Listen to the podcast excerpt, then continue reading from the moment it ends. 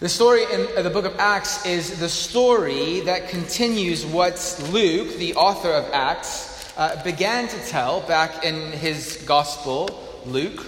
In Luke, Acts chapter 1, we read uh, Luke tying them together when he writes to the man that he was writing this to, Theophilus. In my former book, Theophilus, I wrote about all that Jesus began to do and to teach until the day he was taken up to heaven after giving instructions through the Holy Spirit to the apostles that he had chosen. The book of Acts is a continuation of all that Jesus began to do and to teach. And the book of Acts is a continuation of that story from the point after Jesus died, rose, and ascended into heaven. Everything that takes place in Acts chapter 1 to 7 takes place in the same city, Jerusalem, where Jesus had died. We don't know exactly how much time has uh, gone past by the time that we get to Acts chapter 8. Uh, but we know that the church is established, that it is growing, and that people are becoming Christians in that city. But one of the things that is nagging over us, or nagging at our, our hearts the whole time in this story, is something that is said right at the beginning of Acts. In Acts chapter 1, the disciples, the apostles say, Are you going to establish the kingdom now? Because Jesus has come preaching the kingdom. When's the kingdom going to be established? And Jesus says, It's not for you to know the times or dates when the kingdom's going to be established, but you will receive power when the Holy Spirit comes on you. Check. That happened in Acts chapter 2.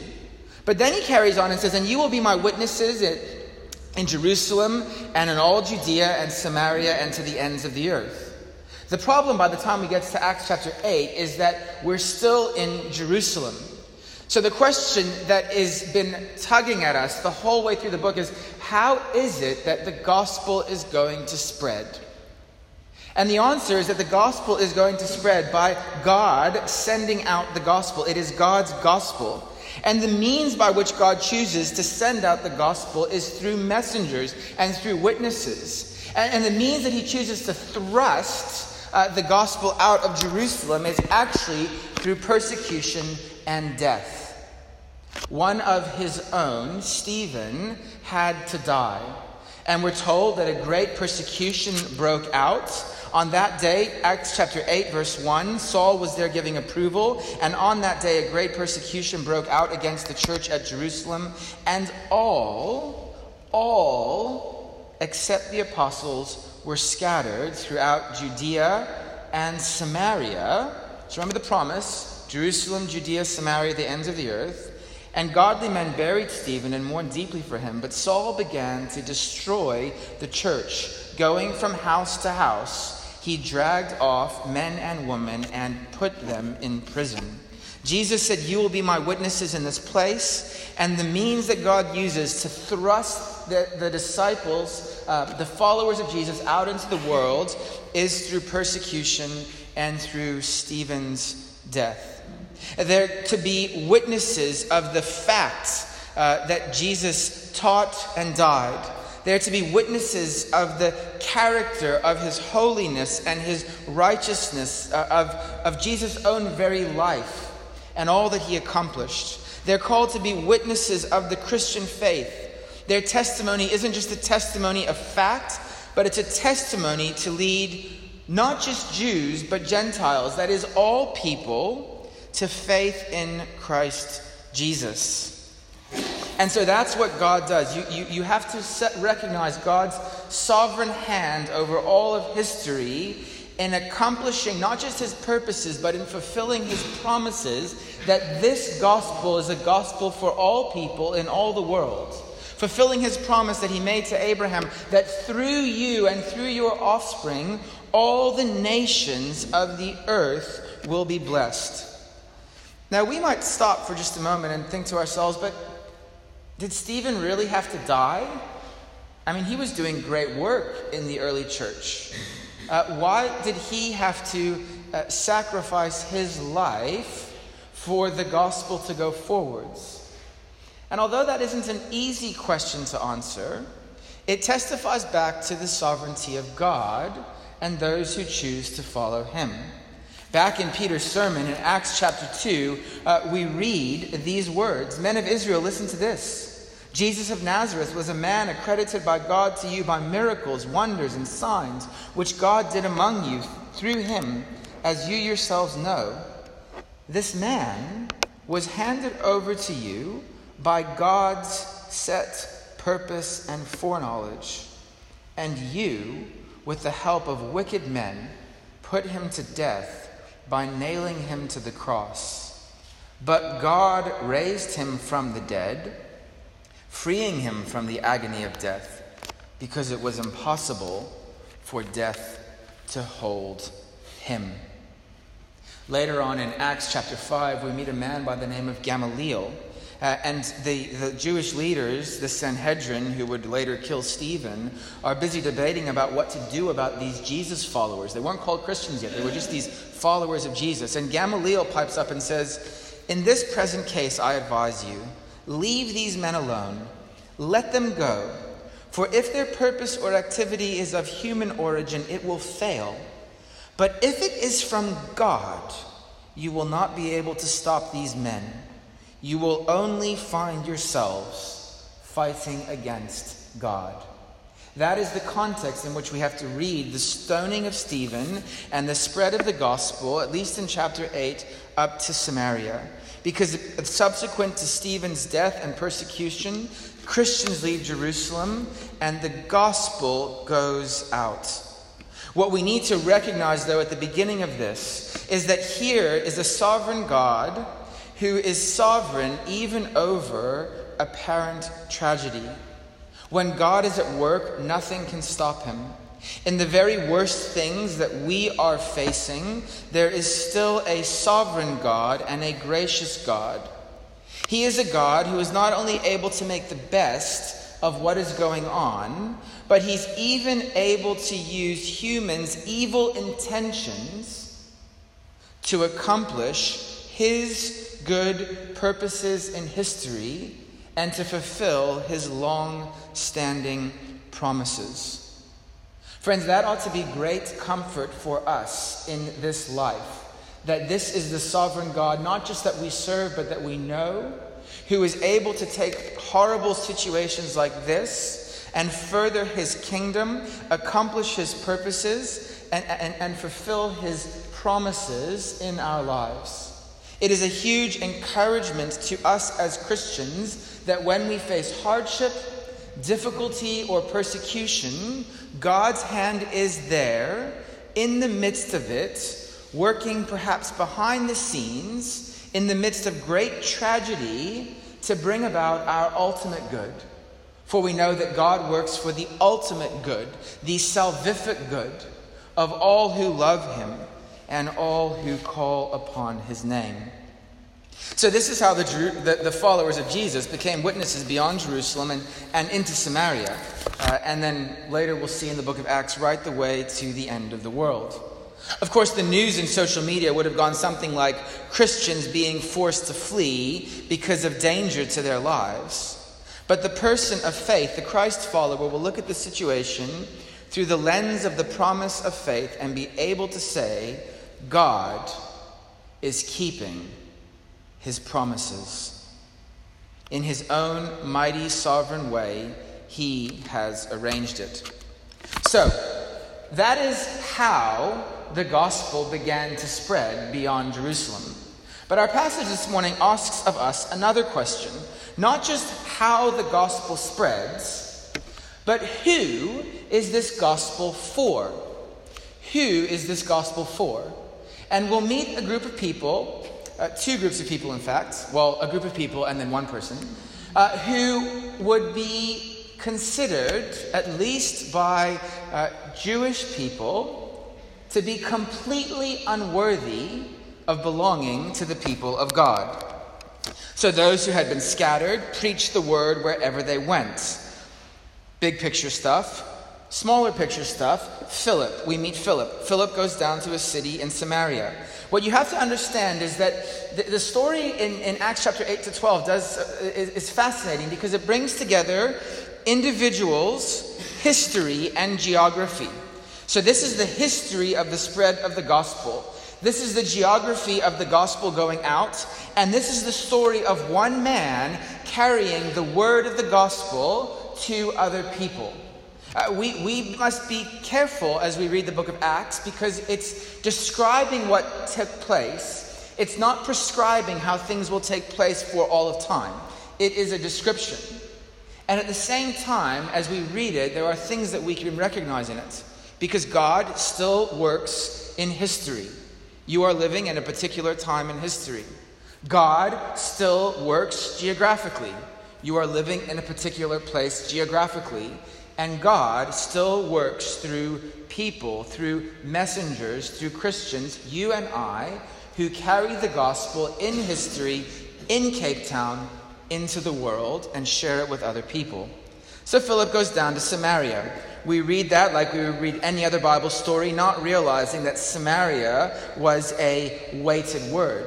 Samaria was a group of people who had kind of been Jews. They were part of the northern kingdom that had split away, and then they sort of started intermarrying with uh, other uh, nations. And so they were kind of like a half breed of Jews. They were on the fringe. They were kind of Jews, but they kind of weren't Jews. They didn't really like the Jews. The Jews didn't really like them. They only kind of believed part of the Bible, not the whole Bible. It was a mess. Uh, there was nothing pure about them, as it were, in terms of Judaism. And a Jew, uh, someone like Peter or John or Philip, uh, would have perhaps considered them unworthy to receive the gospel, or at least unworthy to be a part of God's people. But Philip went down to that city in Samaria, and he proclaimed Christ there. And when the crowds heard Philip and saw the miraculous signs that he did, all paid close attention to what he said. And with shrieks, evil spirits came out of many. Many paralytics and cripples were healed, and so there was great joy in that city. In other words, the, the gospel is now being preached, and people are taking notice. Another person there also takes notice. His name is Simon, the sorcerer, and he had been practicing in the city for a long time, and he had a great following because of his power. Uh, he had somehow hoodwinked the crowds he sees this popular things that's taking place and he jumps on the bandwagon. He believes, verse 13, he's baptized, and then he follows Philip everywhere. The story then breaks in verse 14 for just a second because we're the readers going, Is this real? Is this really happening? Are these people really worthy of the gospel? And so when the apostles in Jerusalem hear that the Samaritans had accepted the word of God, they sent Peter and John to them to see what it was that was taking place. Is this genuine? Is this for real? Is this legitimate? And the answer that we discover is that it is legitimate, but it's not Peter and John who legitimize the Samaritans as being able to belong to the new people of God. It's the Holy Spirit. So when they arrived, they prayed for them that they might receive the Holy Spirit, because the Holy Spirit had not yet come upon any of them. They had simply been baptized into the name of the Lord Jesus. So that is uh, what takes place. That, that's what we see happening. And, and, what's happening there is that God Himself, through the giving of the Holy Spirit, as Peter and John uh, come and pray for it, God Himself legitimizes them and says, These people who were considered outside of the people of God and unworthy of the people of God are legitimately the people of God. Because just like those who had believed in Jerusalem received the Holy Spirit, so too do these Samaritans receive the Holy Spirit.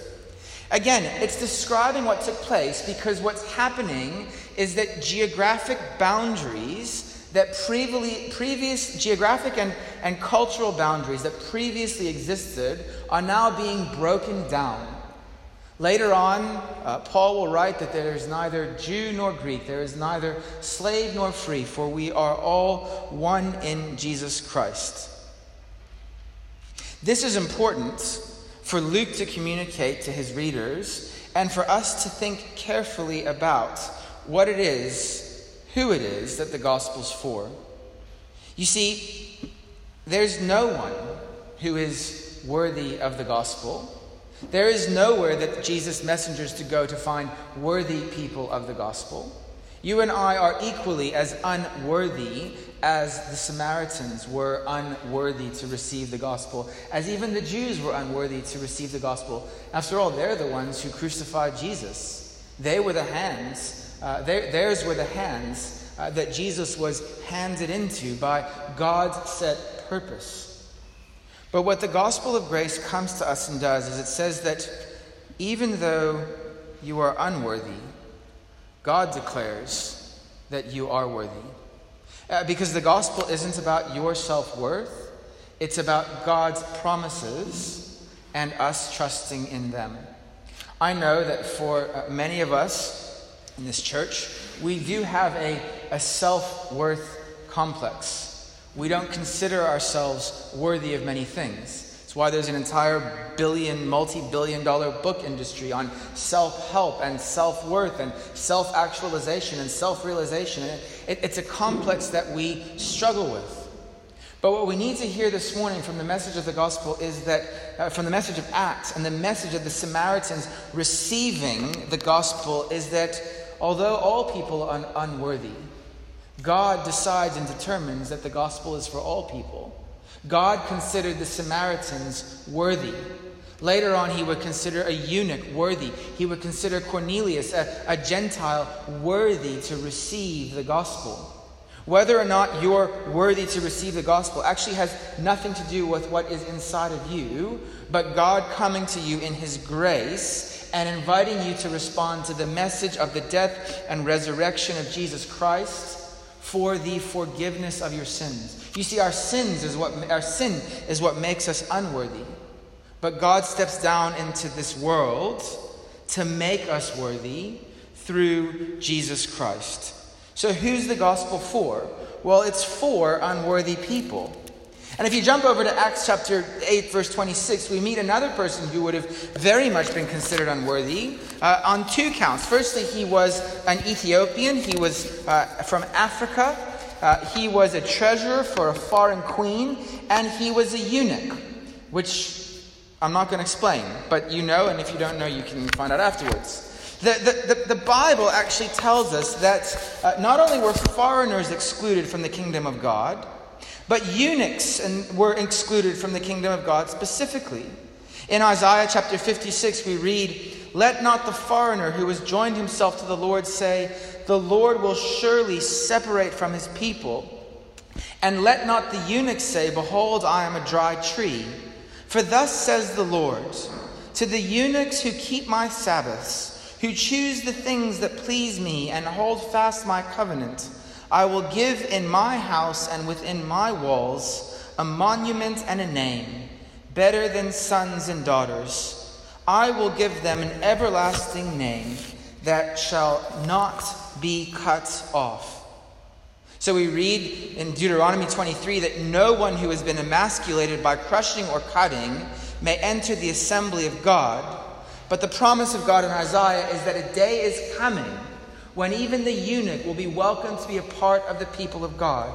So Philip is directed by an angel to this Ethiopian eunuch. They're walking along the road. The Spirit prompts him and says, Go walk by that chariot.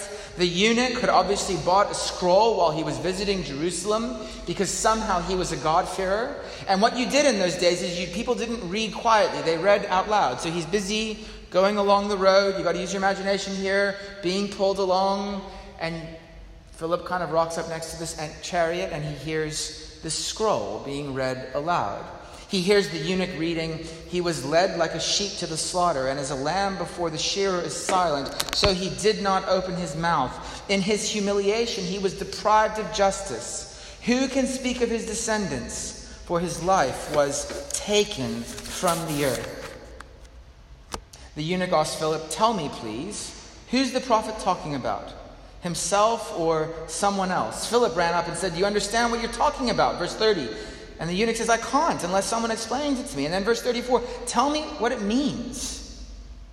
And then Philip began with that very passage of Scripture and told him the good news about Jesus. God uses people who speak God's word. You see, that, that's the thing that rings right the way through. Philip spoke the word of God, he spoke of Jesus He spoke of the kingdom. Philip, again, here speaks the word of God from the Old Testament and explains from that very passage of Scripture, starting there, the good news about Jesus Christ. God uses His word as people read it and speak it and explain it to others to call people to become part of this kingdom Samaritans, and even a foreign Ethiopian eunuch. He gives them a name, an everlasting name that's better than sons or daughters, an everlasting name that shall never be cut off. And so we read that the eunuch said, Why can't I be baptized? I think Philip probably spoke to him for a while about these things. And when he understood it all, he says, Well, why can't I be baptized? And so he gives orders to stop the chariots. And they get out, and Philip and the eunuch go down into the water, and Philip baptizes him there. And then the eunuch goes on his way, and Philip, we're told, is taken off to somewhere else to continue uh, sharing the word, the message concerning salvation that is found in Jesus Christ. Friends, there's so much detail in these stories, and we could actually be here all day, but I think that we're, we're going to cover a lot of this as the weeks go by. And, and so, really, the, the, the, the groundswell that I'm wanting to build for us this morning is, is not just, is both the answer to the question of how did the gospel spread? Well, God accomplished his purposes regardless of what people do, because his promise would be fulfilled that all the nations of the earth would hear the gospel. But it also answers this question who, who is the gospel for? That's the thing that I want you to know this morning clearly that the gospel comes to you, an unworthy person, that the gospel is for you. There's another person that's brought into the mix. His name is uh, Simon the sorcerer, and he goes through all the motions uh, you know, I suppose if, if the encouragement of this passage this morning is that the gospel is even for you, it's even for me, the warning of this passage this morning is that we must be incredibly careful when we read the scriptures, when we think about our lives, when we examine our hearts, when we approach the Lord's table, when we call ourselves Christians. Because Philip went through all the motions. He believed, verse 13. He was baptized and everywhere that Philip went, he also went. Then, when the disciples, Peter and John, come from Jerusalem and they lay their hands on, his eyes go big and wide. He wants the things of God, but not God. He wants the power of God, but not a relationship with God. Verse 18 When Simon saw that the Spirit was given, he says to them, I'll give you money so that I can also do that because I want to be powerful. He attaches himself to a people group in order to try and find meaning and purpose and power. Peter's reply to him, I think, is the warning that we need to hear this morning. He says, May your money perish with you because you thought you could buy the gift of God with money, because you think that you could earn the gift of God, pay for it, achieve it somehow through your own self. You have no part or share in this ministry because your heart is not right with God. Philip went through all the motions, but his heart was not right with God. In verse 22, Peter carries on and says, Repent of this wickedness and pray to the Lord. Perhaps he will forgive you for having such a thought in your heart. For I see that you are full of bitterness and captive to sin, or you are full of bitterness and you are enslaved by iniquity. Who can be saved? Who's the gospel for? Well, it's for anyone, but it's for anyone who has repented of their sins. It's for anyone whose heart is uh, right before God. Uh, the gospel is for anyone. But we have to be incredibly careful when we uh, consider or think about or um, try to soothe ourselves in terms of our belief. You know, later on in the book of Acts, uh, Paul will preach a sermon and, and he'll say that um, uh, from one man, God made every nation of men that we should inhabit the whole earth, and He determined the times set for them and the exact places where they should live. God did this so that men would seek Him and perhaps reach out for Him and find Him, though He is not far from each one of us. God, God is not far from each one of us. And yet we can have God so close and never have a relationship with Him. In, in, the, in the book of James, uh, James talks about you, uh, you, you do all these things, you ask and, and you don't have, and, and, you're wanting to spend these things on your own uh, pleasures, and that you are double minded. And, and that's the picture that you have here of Simon a, a, a double minded uh, person who wants the, the power of God but doesn't want the relationship with God, uh, who thinks that. Um, being a Christian is about the outward things and doing the right things and being in the right places and being friends with the right people and being able to show the right power at the right time, but doesn't understand that it's about a heart that is right before God. The Bible says the Old Testament that sacrifice uh, and offering is not what God desires, but a broken and a contrite spirit, a heart that seeks Him. Jesus warns that on the last day, many will come saying, Lord, Lord, we did this in your name, we did that in your name. If you spend any time at Southern Cross, you know that that is the verse in the Bible that scares me the most. Many will come and say, Lord, Lord, we did this and we did that. And that's exactly what's happening here in Simon's situation. He said, Lord, Lord, and he did this and he did that, but his heart was wicked. His heart was full of bitterness. His heart was captive to sin. So, who's the gospel for? Well, the gospel is for anyone and everyone, especially those who recognize that they are unworthy of it. But the gospel is only for those who will truly repent of their sins, who will truly uh, turn to God and trust in his promises who will recognize, as Jesus said, Blessed are the poor in spirit. Blessed are those who are spiritually bankrupt and have nothing to offer the Lord. But because of his not just great mercy, but his great riches that he freely bestows upon us, his grace comes to us. His grace picks us up. His grace saves us. His grace rescues us. That is who the gospel is for. And so we see this word spreading and spreading. It leaves Jerusalem, it goes past Judea, it gets out into Samaria. We know that this gospel is a gospel that wouldn't just stop there, but that it even comes to us. And we know from this passage that this gospel is a gospel that brings great joy. Look at verse, chapter 8, verse 8. So there was great joy in that city. Or look at chapter 8 and verse 39. When they came out of the water, the Spirit of the Lord suddenly took Philip away, and the eunuch did not see him again. Well, that's sad, isn't it? But look at the next phrase. But he went on his way rejoicing. Friends, I think that that's something that, that we chase in this life joy and enjoyment. But we've got to be careful because joy and enjoyment is something that can be manufactured quite easily. True joy, real joy, is found bound to Jesus and in that personal relationship with Him.